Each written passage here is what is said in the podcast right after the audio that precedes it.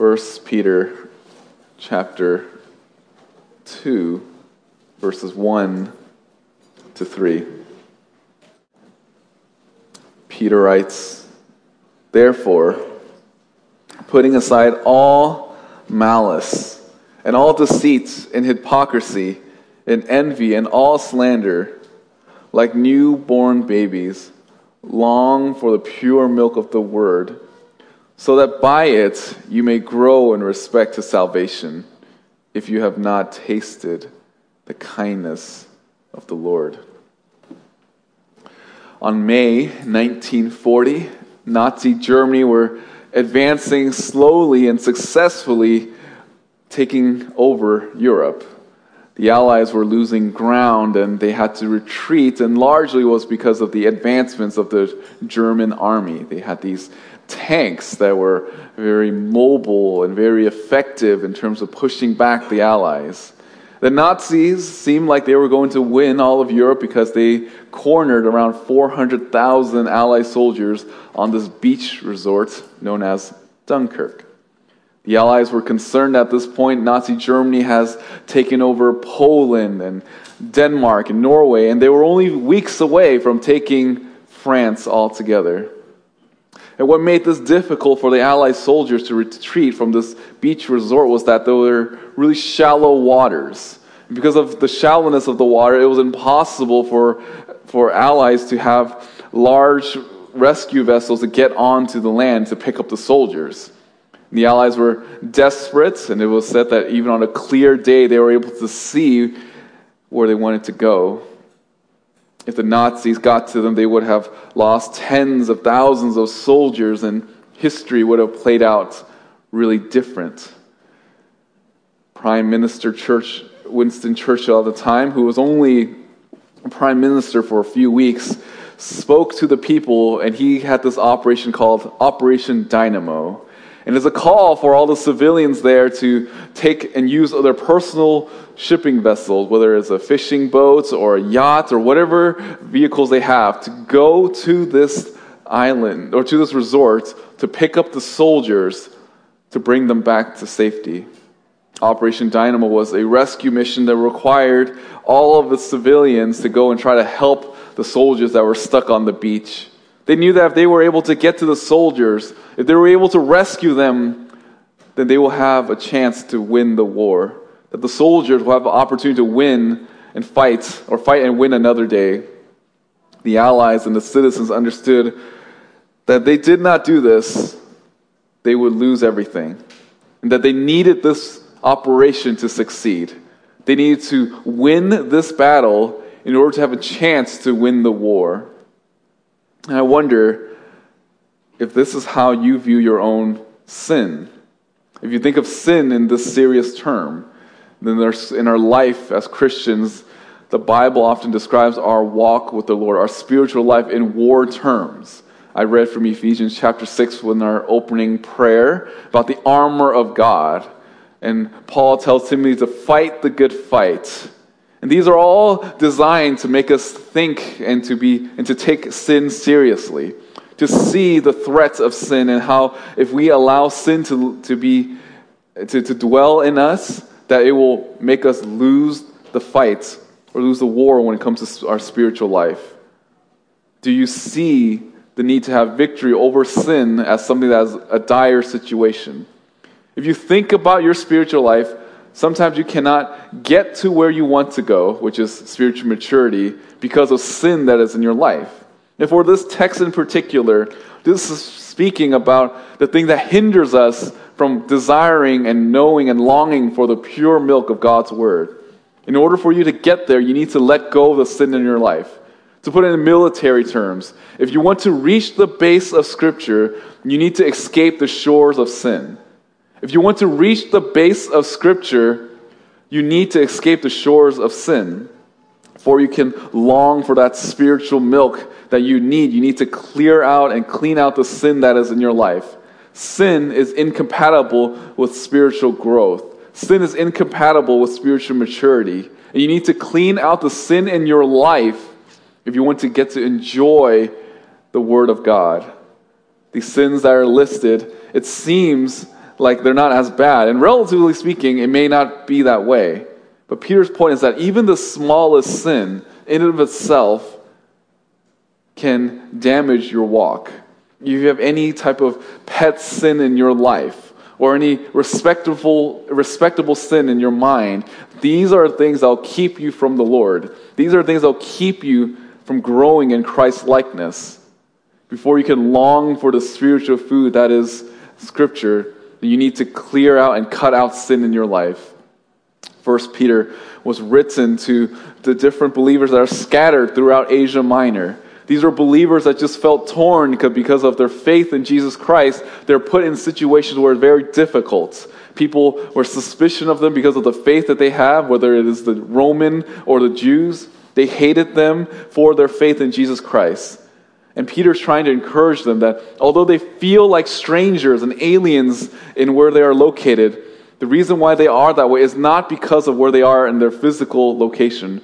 Rather, their home is in heaven. That we have a place in heaven reserved for us by the promises of God and is sealed by the Son of God.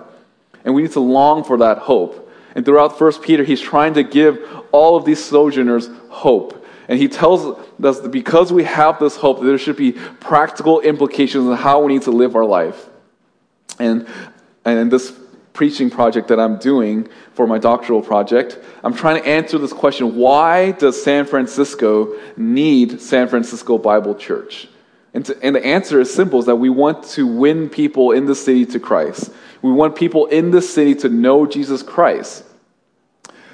And two weeks ago when I started the series, I tried to answer that question by reminding us of the hope that we have in Christ. No matter how difficult life may be, whether the persecution comes from the outside or just circumstance itself, we have this hope that's reserved for us in heaven.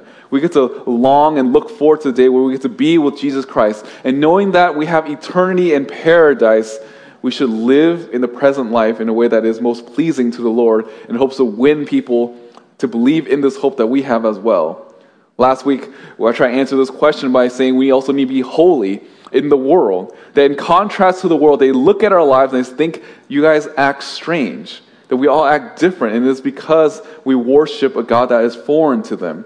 That we're called to be holy because our God is holy. Now this week I want to answer this same question, but in a different way. And I want to answer it this way, that we need to be a people that desires to be Christ-like. And we need to be a people that desire to be Christ-like, and it's evident in the way that we live our life in our pursuit of God's Word. If we plan to win people here for Christ, people in the world need to see the church as people that actually take God's Word seriously, both in terms of its desire for God's Word and its desire to apply God's Word in their life. If Christians are called to be sojourners in this world, then we need to hate all sin, and that includes a sin that we have against one another. Because the sin that's listed here is speaking of Christians treating other Christians. And if the world was to look at us, they can tell right away if we take God's word seriously. So, our proposition is that we need to get out of the shores of sin in order to arrive at the base of Scripture. That if you want to be a faithful sojourner, you need to hunger for God's. You have a hunger for God's word, you need to put away sin in your life. So the first point for us, what we need to get away from is sin. The first thing that we need to get away from, or to get away from sin, so we get to the shore of Scripture, we need to get away from sin. Look at verse 1. Therefore. Now you remember last week when I talked about the word therefore, always look at it and see its context, that it's supposed to be there. That when we see the word therefore, we need to ask the question, why is the therefore there for? So this is a response to something that Peter has already written. And I know I didn't preach in the text, but I think I want you guys to just look at verse 22 when it says of chapter 1. It says, since you have, in obedience to the truth, purified your souls for a sincere love for the brethren, fervently love one another from the heart.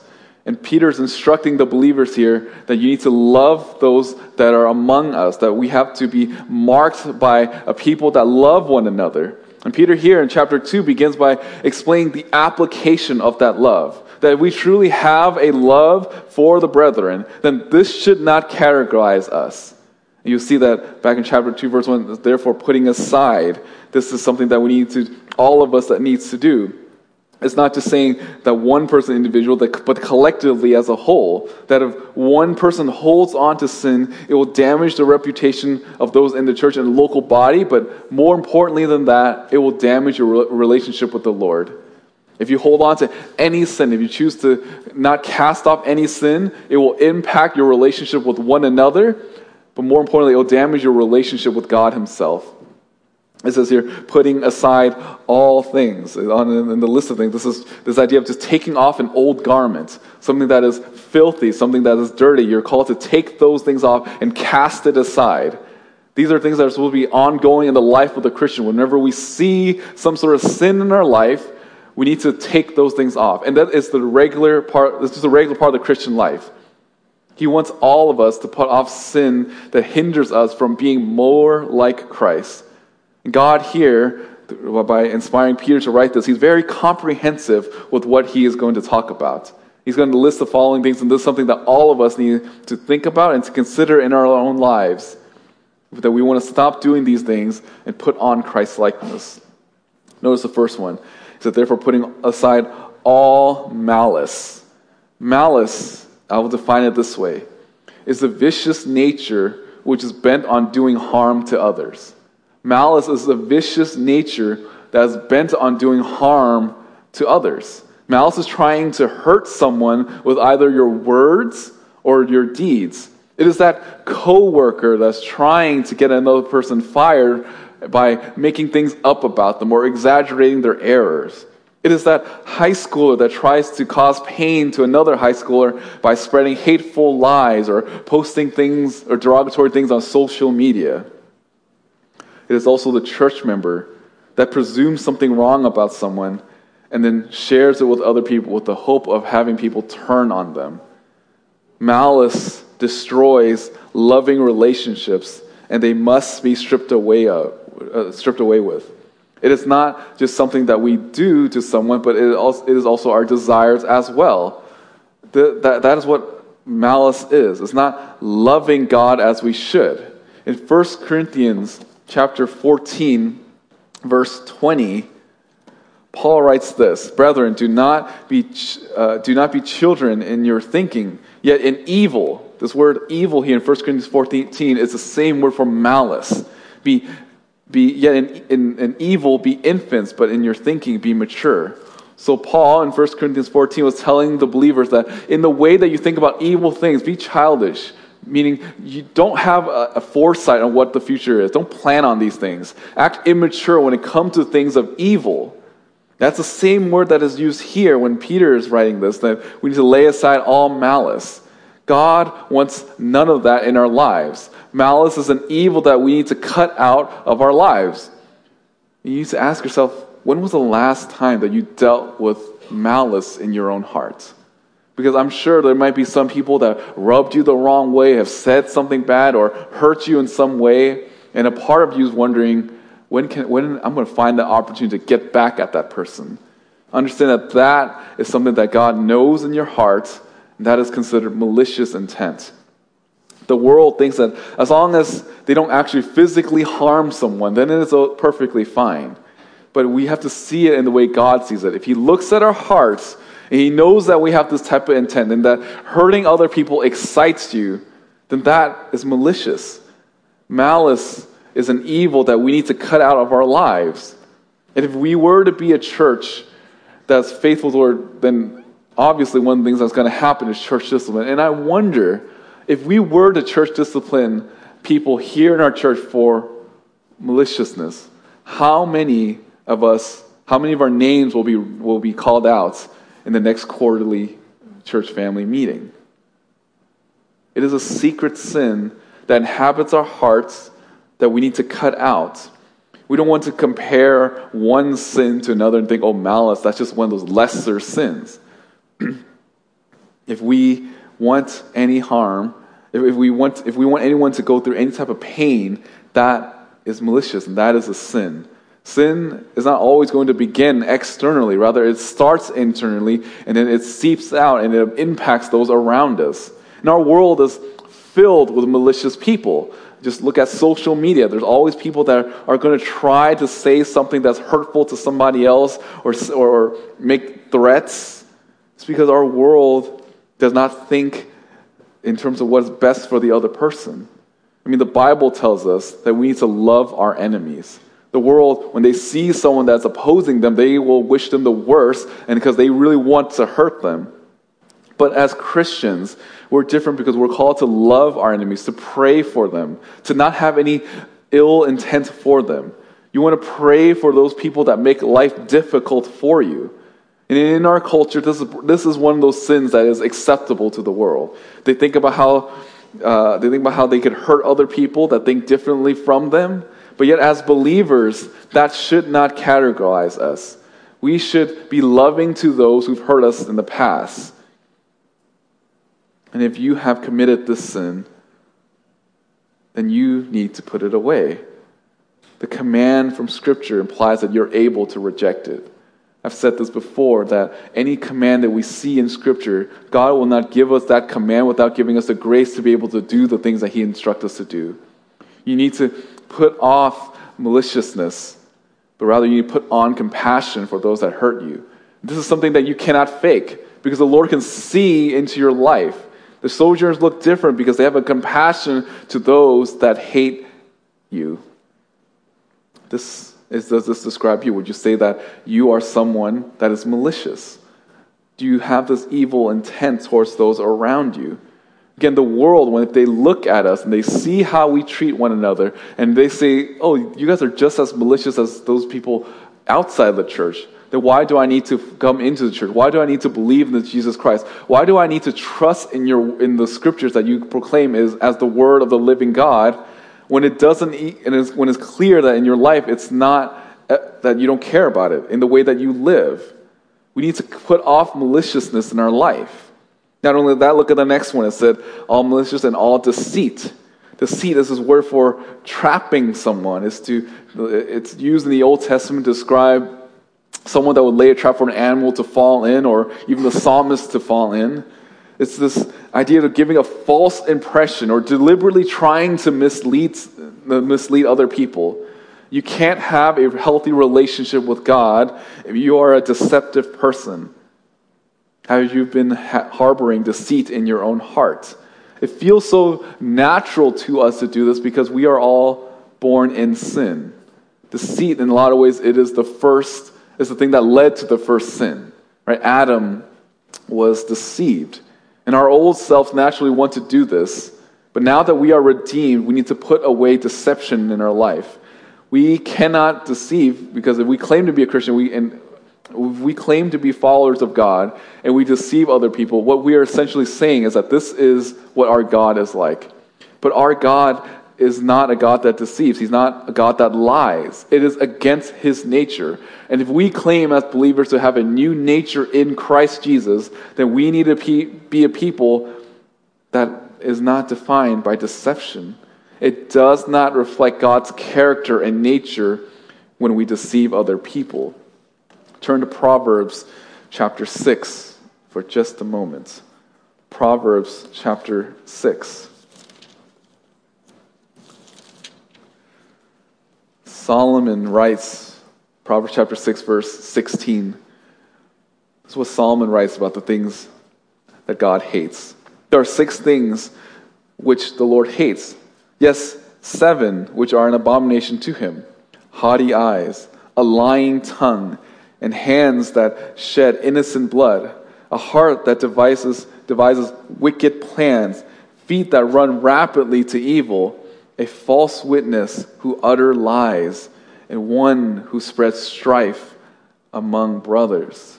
These are the things that God hates. You need to stop harboring a heart of deception, because God hates those things. Rather, you need to put those things off and put on speaking the truth. All of us, at some points in the Christian life, have encountered this question. The question is this: how are you doing spiritually? And what is our usual response? Our usual response is, it's okay, it's good. But why do we say that when we know that sometimes it's not true?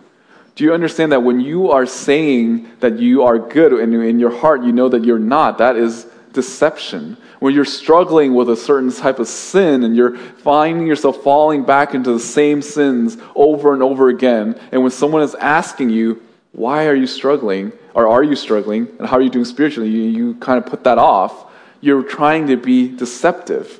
Why do we do that? It's because we give this false impression that we're doing spiritually well. You don't want people to point out sin in your life. You don't want people to guide you and point you back to Scripture. Really, you just have a lack of accountability. This is all from a heart of deception.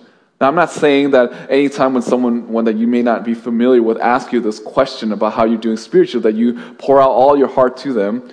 I'm just saying that you just have to be honest. You be wise with who you share it with. But how you go about it will paint a picture of you're trying to paint a picture of what other people see. If you're struggling with something, you can be general about it. You can say, you can be praying for me in this area. I'm struggling here. Just pray for me. You don't have to get into all the details. But there should be someone in your life that you're open and transparent to. Because if we're to be completely honest, all of us are struggling with some area in our spiritual life. And to try to pretend that everything is okay stems from a heart of deception. The world loves to put a spin on everything to make themselves look good or to make other people look worse. But as Christians, this should not be defined by the way that we live. If you realize that God hates deception, then don't you want to get rid of it in your own life? Speak the truth. And the reason why a lot of times we don't want to speak the truth is because of fear of man. We want to be seen a certain way. We want people to treat us a certain way. But God sees through those lies. And when you're trying to be deceptive about who you really are, the Lord will eventually expose it. If not in this life, then for sure in all of eternity. Notice the next one. It's malice and deceit and hypocrisy. Hypocrisy. This is trying to hide who you are by putting up a facade. It sounds similar to deception. And this is just presenting yourself in such a way that makes others think of you in a positive light, or in some cases a negative light. In your own pride, you think of yourself as lowly, and you express that so that people would think that you're a very humble person. In both cases, it's hypocrisy because that's not who you are in other settings. This word here is used to describe actors on the stage back then who, we have movies now that cut from different actors, and even now with AI, they could put all these different characters. But back then, one actor will have different masks to signify that he's playing a different character. It's acting one way at one time, at one setting, and act differently at different time in a different setting. For some of us, it's acting warm and loving at church, but not at home. It's putting your best behavior at home, but acting immoral in public. Or you could be acting, let's say, terrible at school or at work, but you're an angel at home. All of these are signs of hypocrisy. Hypocrisy destroys trust in the church body, and it destroys and makes you unreliable wherever you are. And as Christians, this should not be that way. We should be consistent with our walk with the Lord, because we call ourselves Christians. We follow Him. And Christ doesn't have these modes where He switched from one to another. Christ is consistent in the way that He lived on earth, and that's what we should be as well. Not only does He mention hypocrisy, but look at the next one, envy. Envy is wanting something that belongs to someone else. You want something that other people have. You struggle with the blessings of others, and when other people are happy, you are miserable. And when others are miserable, you are happy. And that's because they have something that you want. Envy is seen in enjoying in other people's misery, or wishing that misery be upon them because of something that you want from them. This means that envy has a multiple ways of applying. The application of envy is massive. Jerry Bridges, in his book Respectable Sin, when he's talking about envy, he describes envy as we're all usually envious of people in areas that we care about. That's the things that we love. Something that we value, something that other people have that we value, that's where we're most envious. We only envy people on areas that we care about, because naturally we don't envy things on areas that we don't care about. For example, if you have a very nice car, if a person that has a nice car, you won't really care so much about it. But if that person has a job that you want, and you think, oh man, I really wish I had that job. It doesn't matter what kind of nice car you have or whatever vehicle you drive. If you envy someone's position in a workplace, that is something you'll want because you have an envious heart. Where some of you might be married and you may not envy single people, but you look at how those single people live and you think to yourself, wow, I wish I had so much money or how disposable income for me to buy this shoe or buy that material or buy that phone or buy that tech. But because I'm married, I don't have the resources to buy those things. You're envying the lifestyle of a single person because of the things that they own. Or maybe for some of you, you have all the money in the world, but you envy other people's kids because of how they act and you compare it to yours. How come my kid are not obedient? How come my kids are not so likable? How come my kids are not intelligent? You envy something that someone else have. Whatever it may be, anything that someone else have that you don't have, that you want for yourself, that is something that you need to get out of in your life. In fact, in Galatians chapter 5, verse 21, it describes that those who are envious will not inherit the kingdom of God. That envy can keep you from heaven.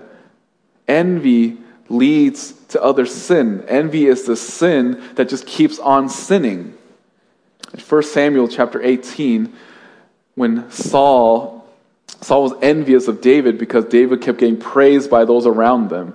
They said, Saul, you killed thousands of the Philistines, but David killed 10,000 more. And out of this envious heart, you know that Saul was throwing his spear at David. He was throwing his spear even at his own son. In fact, some of the Psalms were written because Saul was pursuing him. He wanted to kill him because of his success. He envied David's accomplishments.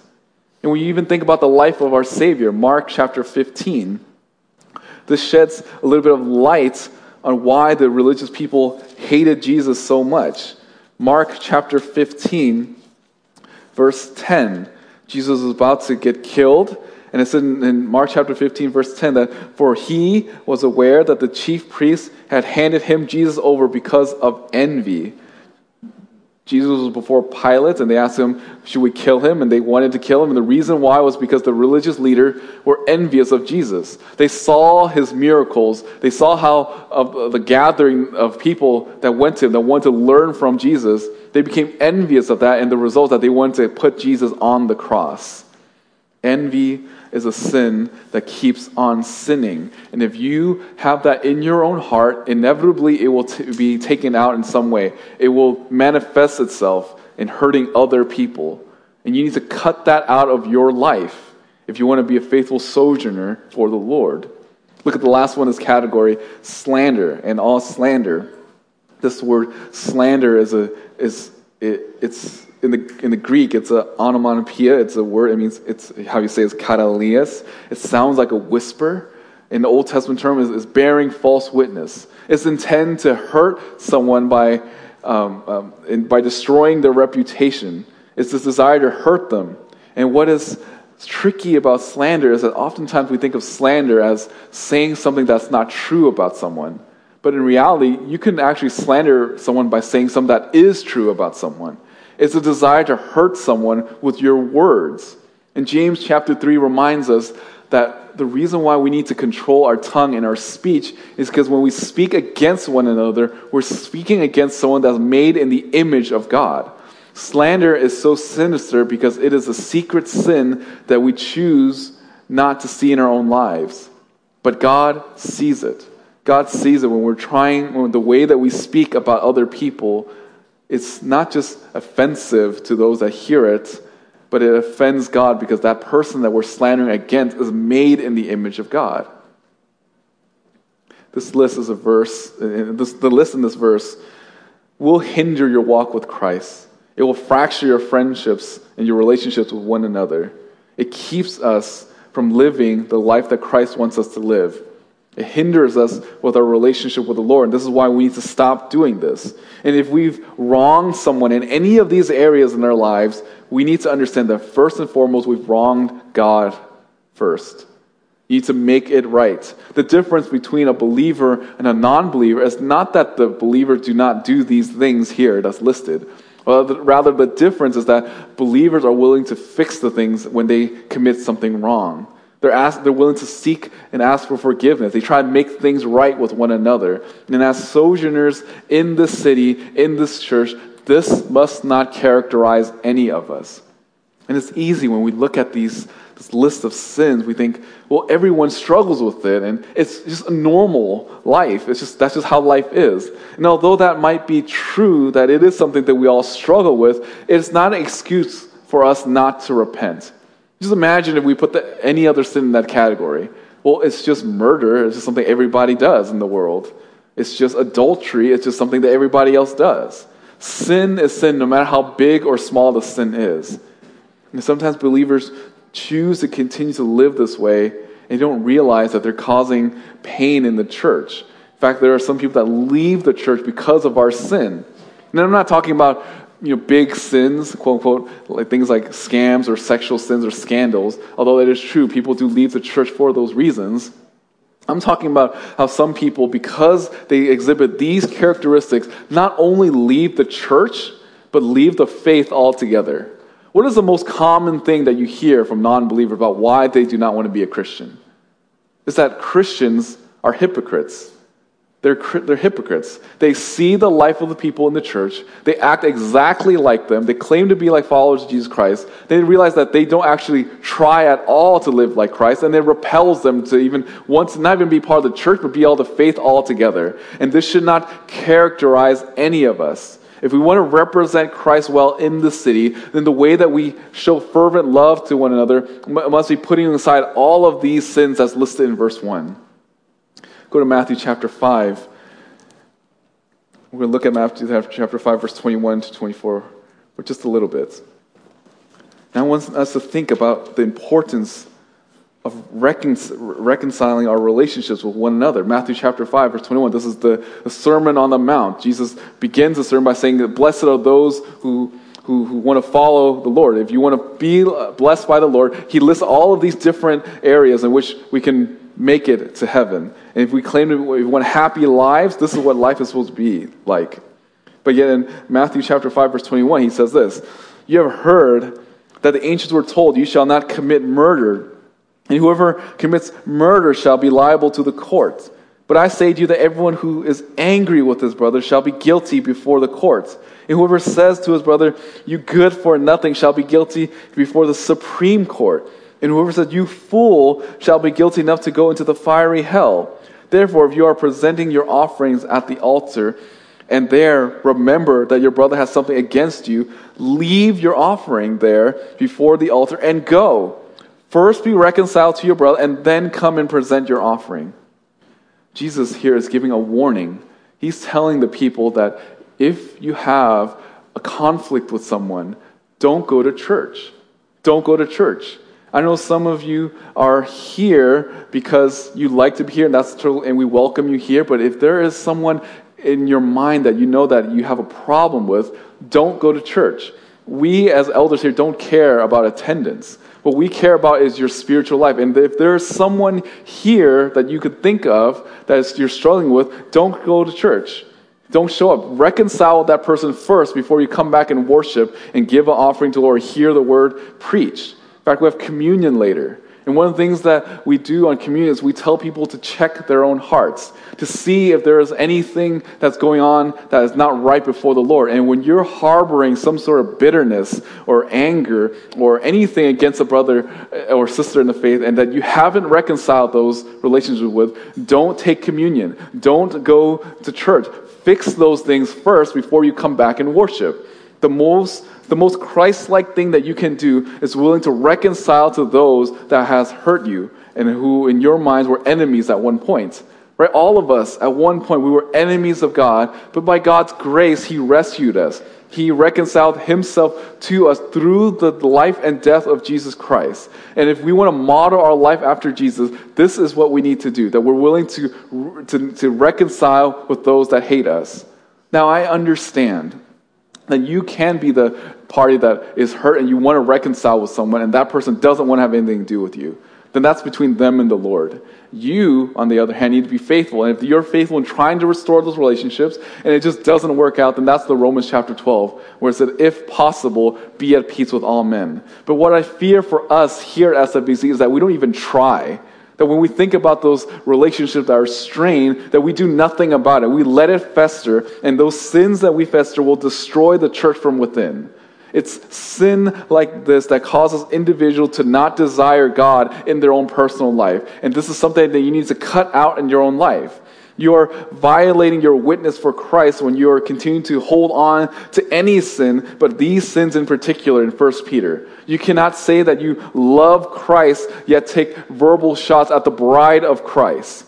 If you wronged anyone in the church, you need to go and make those things right. Because if you wronged anyone in the church right now, you're currently wrong with God as well.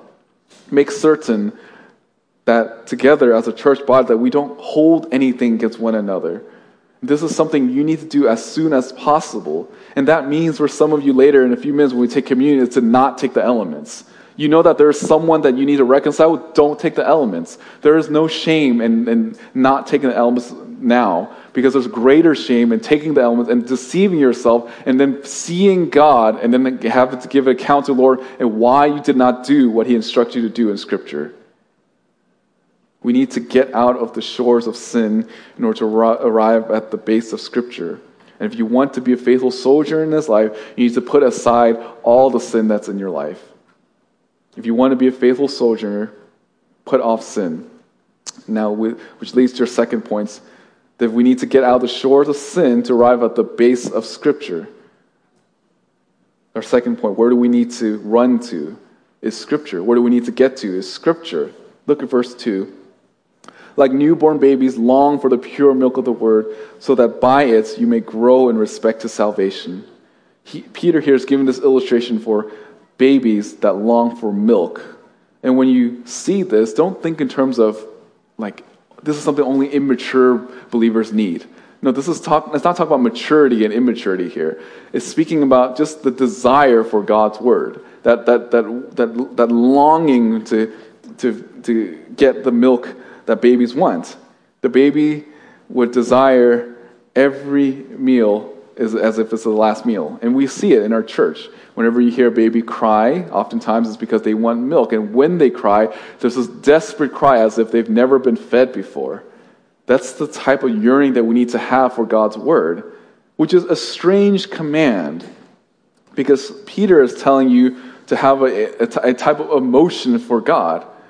And one of the things that my wife and I are trying to do in teaching our kids, I'm sure some of you parents as well, is not just to get them to obey us, because they could obey it, but they're grumbling and complaining as they clean up their toys or if they go brush their teeth. What we try to tell them is that you need to obey with a happy heart, that you need to obey with a happy heart. And that is exactly what God expects of us. Because if you do anything for the Lord with a disgruntled heart, then you're no different from the Pharisee. But what God wants you to have is a genuine desire for him and desire for his word. And oftentimes, again, it could be the reason why you don't have those desires is because of the sins that you didn't put off in verse 1. But sometimes the reason why we don't desire God's word is because we don't understand the importance and the necessity of God's word.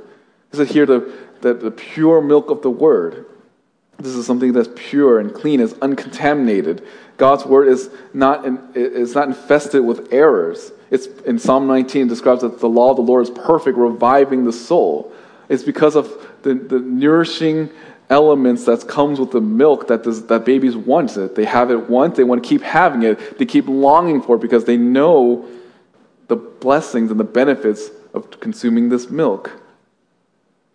We need to know that every single word of God is pure and perfect, and there is no mistake in it. God's word is more valuable, in the Old Testament scriptures, more valuable than gold, even fine gold. If I was to make a wager with you, maybe not me, maybe someone else. If someone else made a wager with you and said, I will give you every single gold there is in the world, but you cannot read Scripture ever again, how many of you will take up on that wager? How would you answer this? Now, I'm aware that the biblical answers say, of course I will not take the gold. I love God's word. That is the Sunday school answer. But sadly, for some of you, you're going to take the gold because you aren't reading Scripture to begin with. You have no desire for God's Word, so you look at the things of the world, and that is the thing that you crave the most.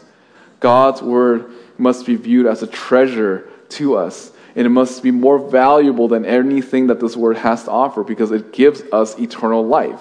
We must long and crave for God's Word just as much as a baby longs for milk. If you want to be like that, then you need to stop craving other things in the world.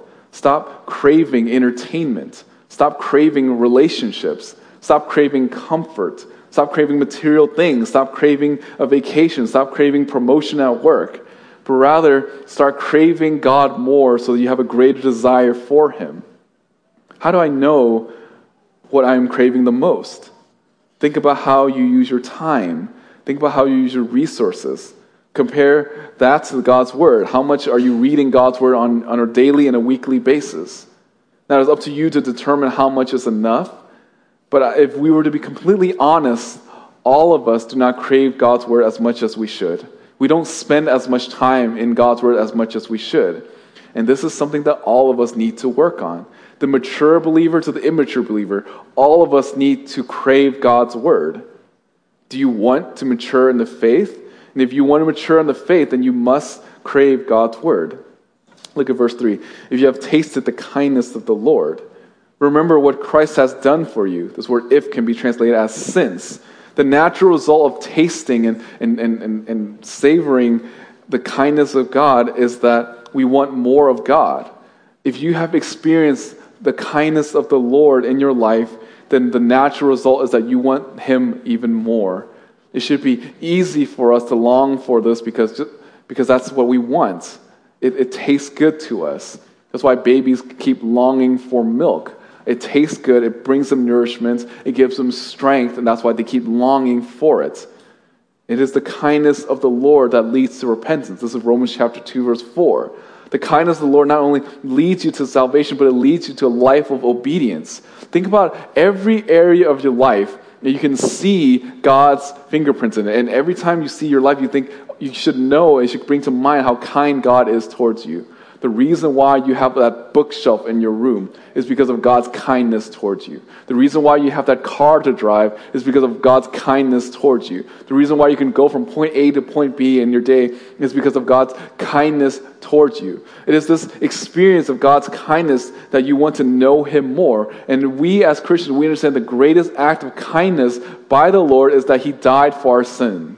That He came into the world as a perfect man, lived that perfect life that we failed to live, never having slandered once, never having to be envious or hypocrite or have any deception or any malice. He lived that perfect life for us, and He died the death so that we can be made right with God. And this is why it's the kindness that leads us to repentance. It causes us to grow in Christ's likeness. It's that experience of God's kindness that makes us want to know God even more.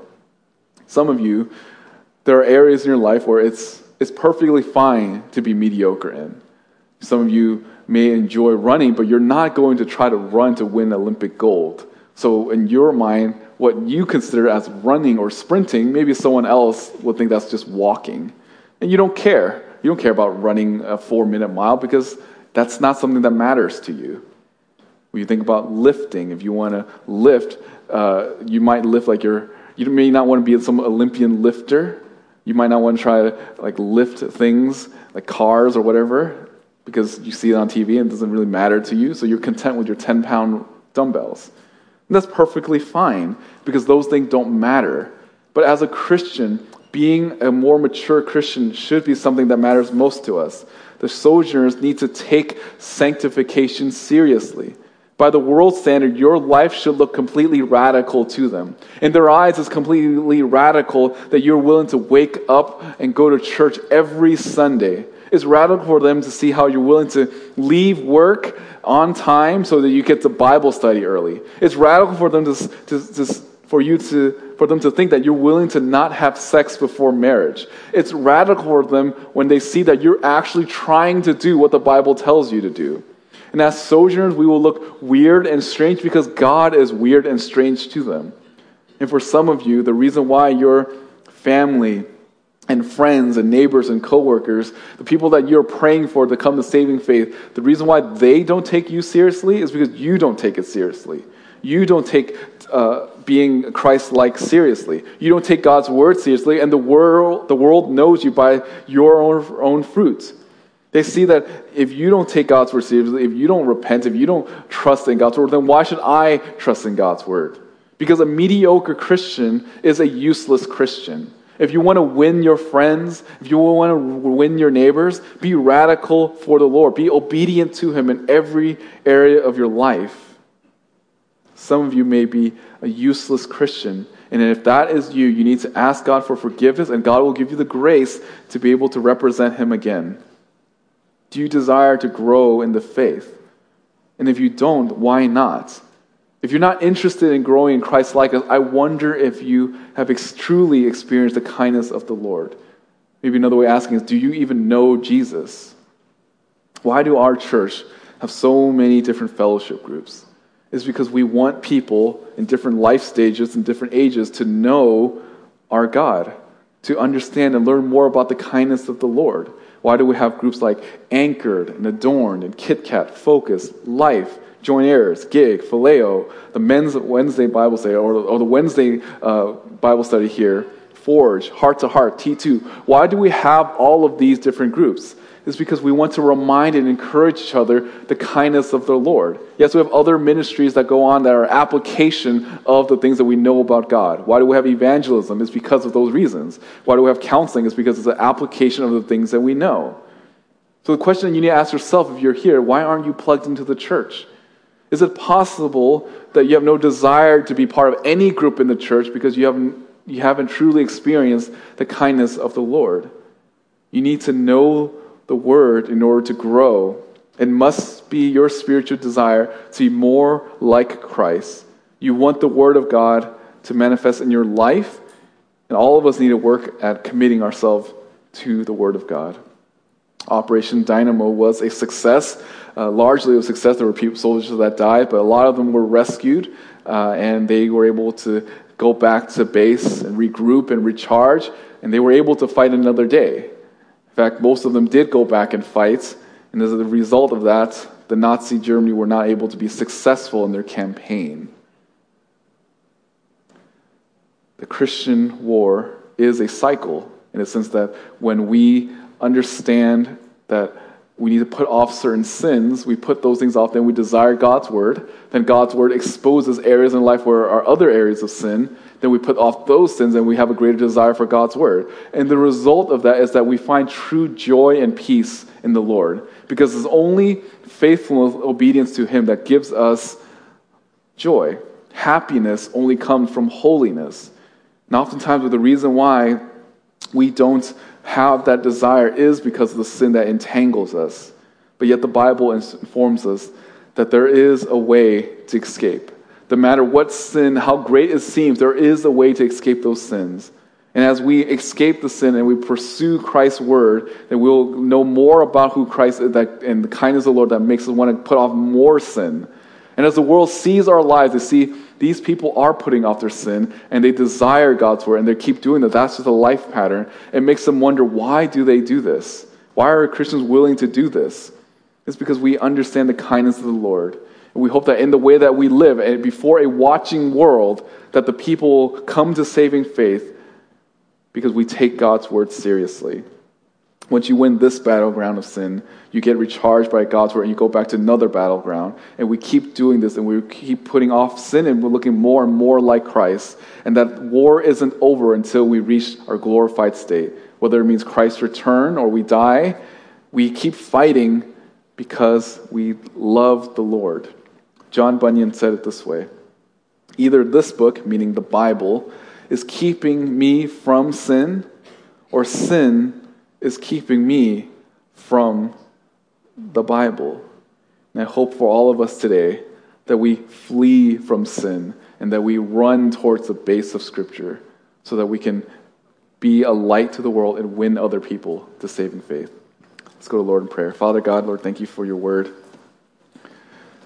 I pray for our church, that if there is anyone in our church that are struggling with being malice or being deceptive or hypocrites or envious or slanderous, that we put all of those things aside because of how kind you are and how loving you are. Lord, we desire you. Give us the grace to be able to have that. Help us put off the sin that entangles us, that ensnares us, that traps us, so that we can love you more and be made more like your Son. Be with us this week as we go about our days, that we would faithfully represent you. We thank you in your Son's precious name. Amen.